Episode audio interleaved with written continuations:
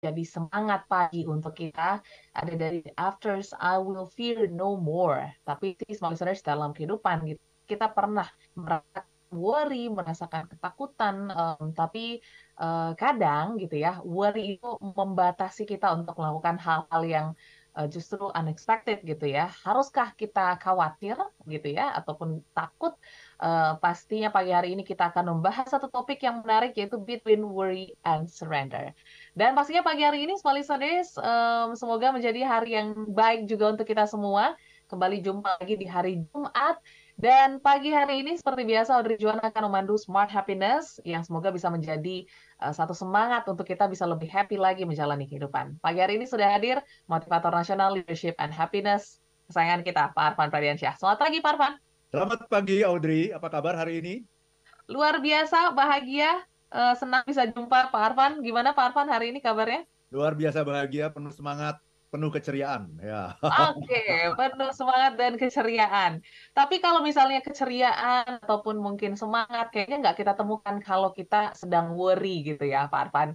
Ini yang jadi topik kita, between worry and surrender. Hari ini kita akan membahas satu topik yang mungkin ya sering kita lalui gitu ya, worry dalam mengambil keputusan ataupun menjalani kehidupan, tapi ada kata surrender. Nah, seperti apa sebenarnya nanti kita akan bahas satu persatu.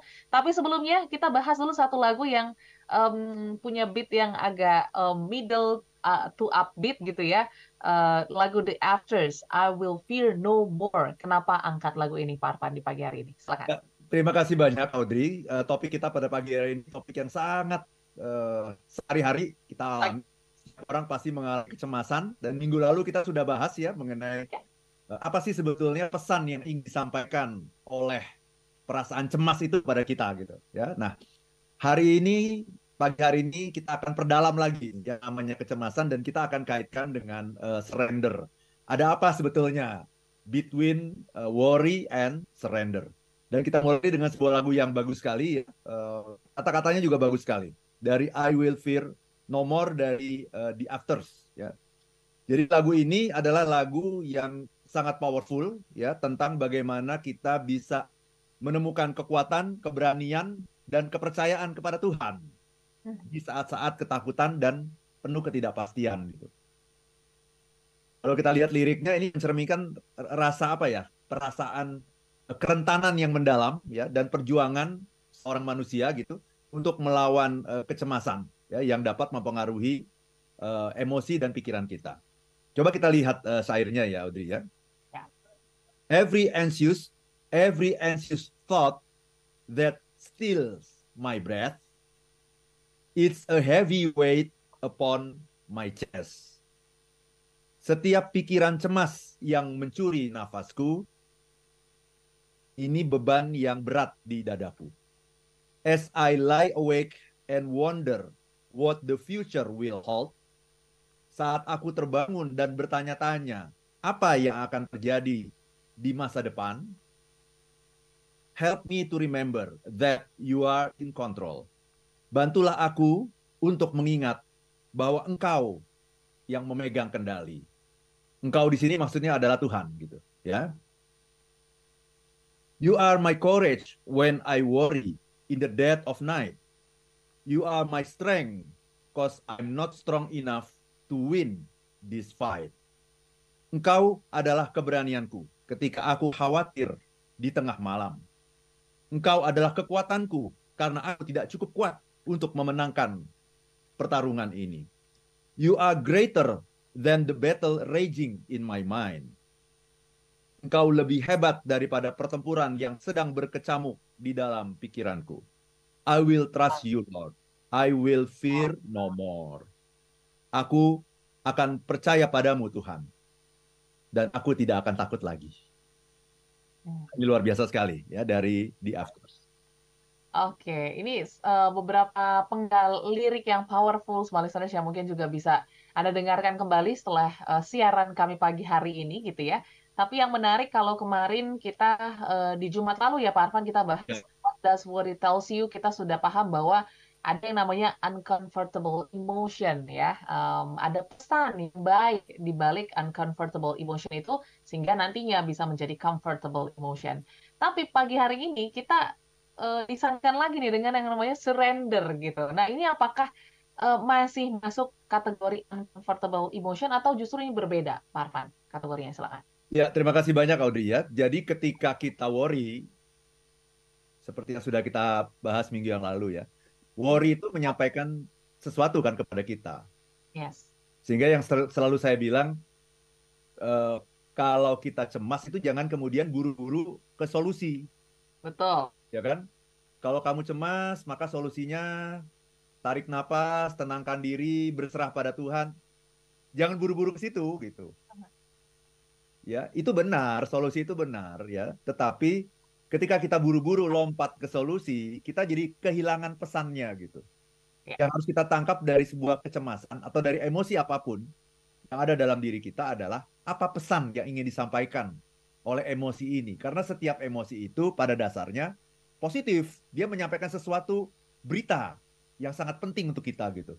Bahwa dia uh, uncomfortable, ya nggak apa-apa gitu.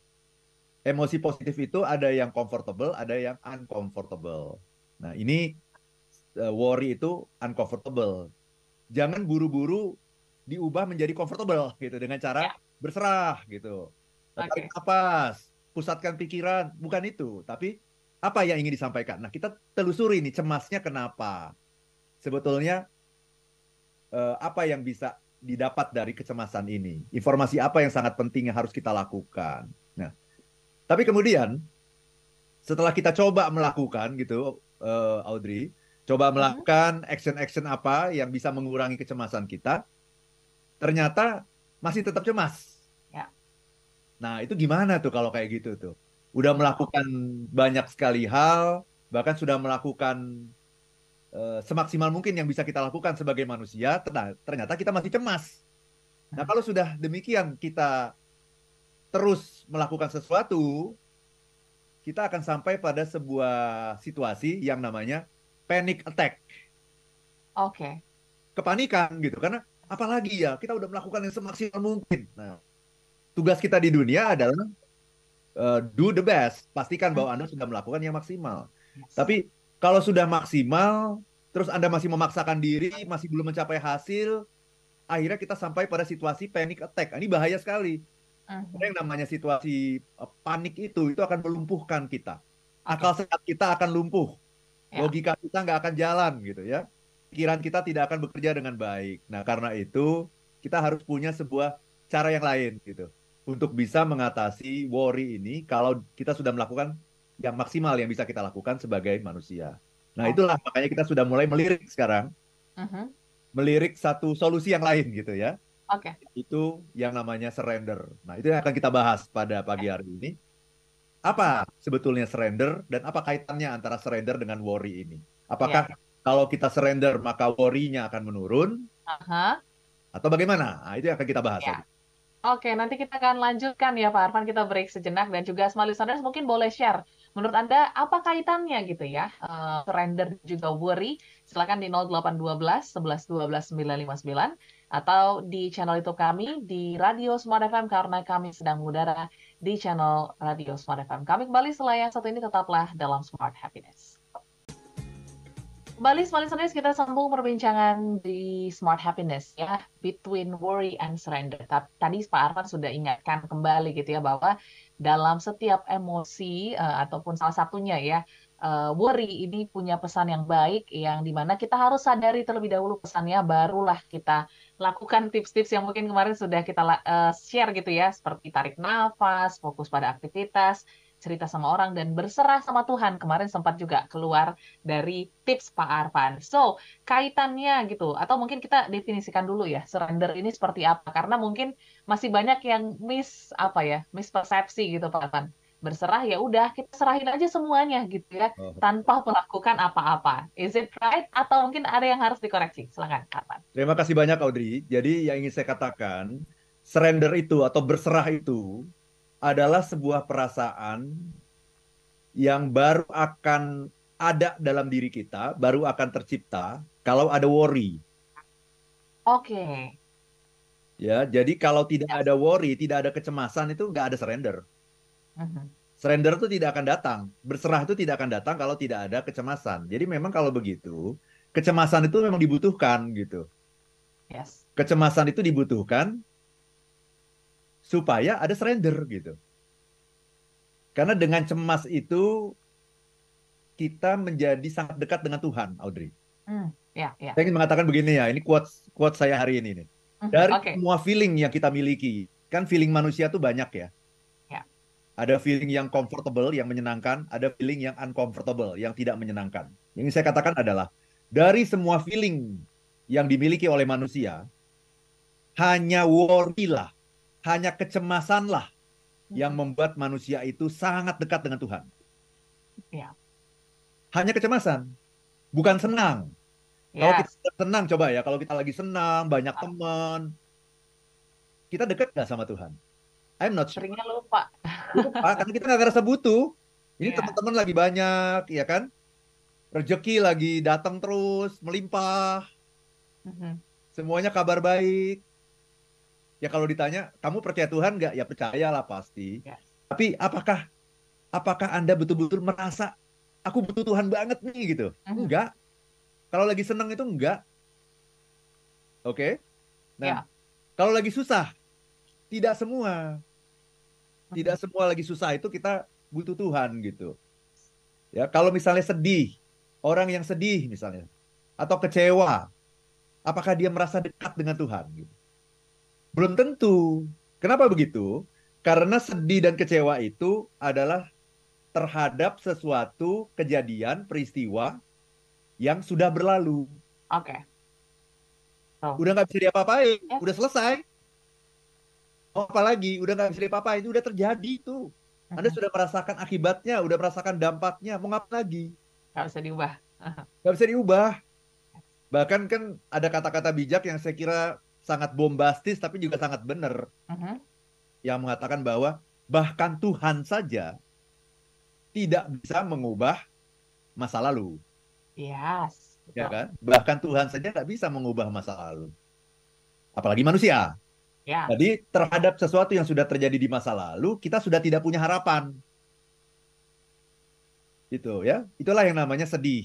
Itulah yang namanya kecewa. Itu sudah terjadi. Kita nggak punya harapan lagi terhadap sesuatu yang sudah terjadi di masa lalu untuk berubah. Yang kita punya harapan adalah terhadap situasi yang terjadi di masa depan, yang akan terjadi di masa depan. Nah, yang menarik, Audrey, worry Oke. itu atau kecemasan itu, itu eh, terhadap sesuatu yang akan terjadi di masa depan. Ya. Saya nggak tahu nih besok akan terjadi apa. Saya nggak tahu bulan depan, akhir tahun ini terjadi apa. Saya cemas menghadapi itu. Nah, karena dia terjadi di masa depan, maka kita masih punya hope gitu.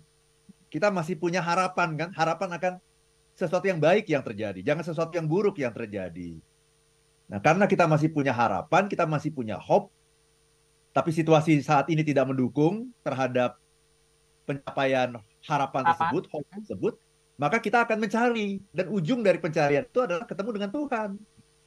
Jadi yang menarik adalah saya ingin mengatakan di forum ini bahwa worry itu atau cemas itu sesungguhnya adalah momen terindah. Oke. Momen terindah karena saat kita worry, kita akan merasa sangat dekat dengan Tuhan. Saat kita worry.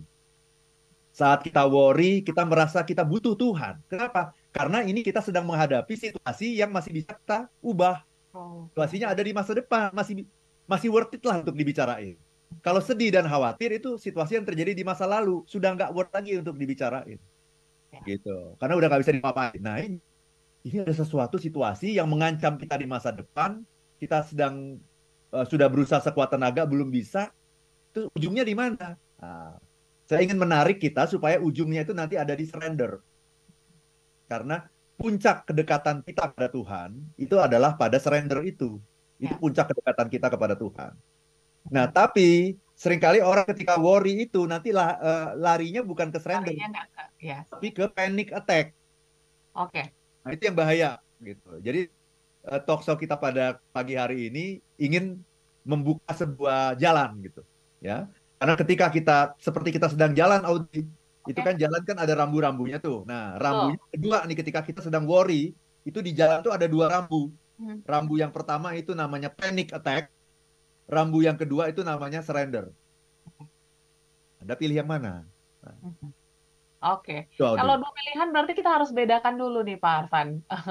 Gimana kalau misalnya kita melalui jalan yang eh, merupakan panic attack dan juga mungkin surrender. Mungkin boleh di-compare sebenarnya seperti apa perbedaannya, Arfan silakan. Panic attack adalah eh, ketika kita melalui eh, jalan yang kita masih terus eh, berjuang, terus struggle gitu. Hmm. Tapi memang ada catatannya sih ya. Oke. Catatannya Anda saat ini udah maksimal atau belum? Hmm. Dan kita juga harus bisa menguji diri kita gitu. Ini udah maksimal apa belum? Jangan-jangan belum maksimal. Betul. Kalau Anda belum maksimal, jangan mengambil jalan yang surrender. Jangan dulu. Karena surrender itu artinya kan berserah. Berserah itu adalah misalnya saya eh, mau pergi ke luar kota, Sama keluarga gitu selama jangka waktu yang cukup lama katakanlah satu bulan gitu. Tetangga saya namanya Audrey. Oke. nah saya berserah. Saya bilang Audrey eh, ini kunci rumah saya. Saya serahkan kepadamu. Tolong dilihat-lihat ya rumah saya ya gitu. Dijagain ya saya mau pergi satu minggu. Itu namanya berserah. Dan kalau saya berserah kalau saya berserah mestinya akan melahirkan perasaan apa Audrey Em, percaya ya, tenang tenang. Ya. Kalau saya berserah, kemudian saya bisa liburan dengan tenang dengan keluarga selama satu bulan karena saya percaya bahwa Audrey akan menjaga rumah saya. Hmm. Jadi tenang itu sesungguhnya adalah akibat dari kepercayaan. Kalau saya percaya sama Audrey, saya serahkan kunci rumah sama Audrey, Mhm. saya tenang. Oke. Tapi kalau saya sudah menyerahkan kunci rumah kepada Audrey, ternyata saya malah was-was, Ya, itu tanda apa? belum berserah, Tanda bahwa saya nggak percaya ya. nggak percaya sama Audrey. Wah, jangan-jangan ini udah salah langkah nih. Iya. Rumah kunci rumah kasih ke Audrey semua nanti habis nih barang-barang saya. Iya, Artinya apa? nggak percaya. Iya. Kalau percaya itu tanda orang percaya itu tenang. Tanda Hmm. orang percaya itu adalah inner peace. Oke. Kalau belum mendapatkan inner peace, belum merasakan ketenangan, padahal kita sudah berserah, itu tanda bahwa kita nggak percaya. Nah, itu satu jalan itu, Audrey. Tapi yang ingin saya katakan adalah kita hanya bisa berserah itu kalau kita sudah melakukan Usaha yang maksimal. sesuatu yang harus kita lakukan dengan maksimal. Ya. Nah, saya menyerahkan kunci rumah ke Audrey, tapi kompor di rumah belum saya matikan, itu Betul. konyol namanya. Ya. Itu konyol namanya. Kalau saya serahkan kunci rumah ke Audrey, tapi kemudian rumah sebetulnya belum saya kunci, kuncinya saya ke Audrey, tapi rumahnya belum saya kunci, itu konyol namanya gitu. Itu bukan berserah namanya. Berserah itu adalah lakukan dulu apa yang harus kita lakukan semaksimal mungkin.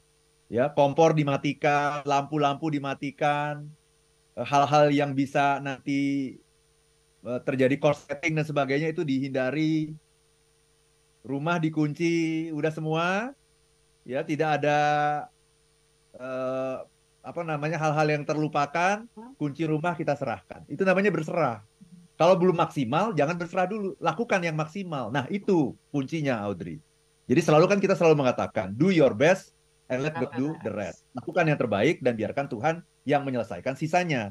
Nah, itu itu namanya jalan berserah. Nah, tetapi kalau jalan eh, action belum maksimal, jangan masuk jalan itu dulu gitu.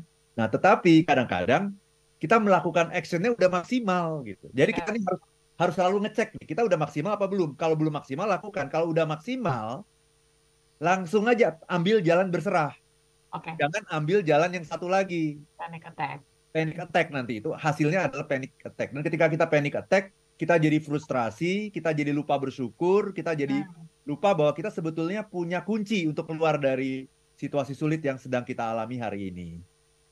Oke, Itu, Audrey. tadi ya Pak Arfan, eh, kalau aku highlight kita harus bisa mengecek gitu ya kadar usaha kita itu udah sejauh mana sih gitu. Nah nanti kita akan bahas juga sebenarnya gimana cara mengeceknya karena kadang Pak Arfan kita ngerasa udah maksimal padahal mungkin kalau ditanya ke orang-orang sekitar kita belum maksimal, kayaknya kamu bisa lebih dari itu. Nanti kita akan bahas selain satu ini.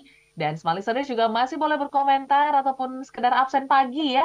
E, gimana cuacanya di daerah Anda? Silakan boleh di 0812 11 12 959 atau di channel YouTube kami di Radio Smart FM. Masih ada dua sesi lagi Smart Listeners kita berbincang tentang Between Worry and Surrender. Tetaplah bersama kami.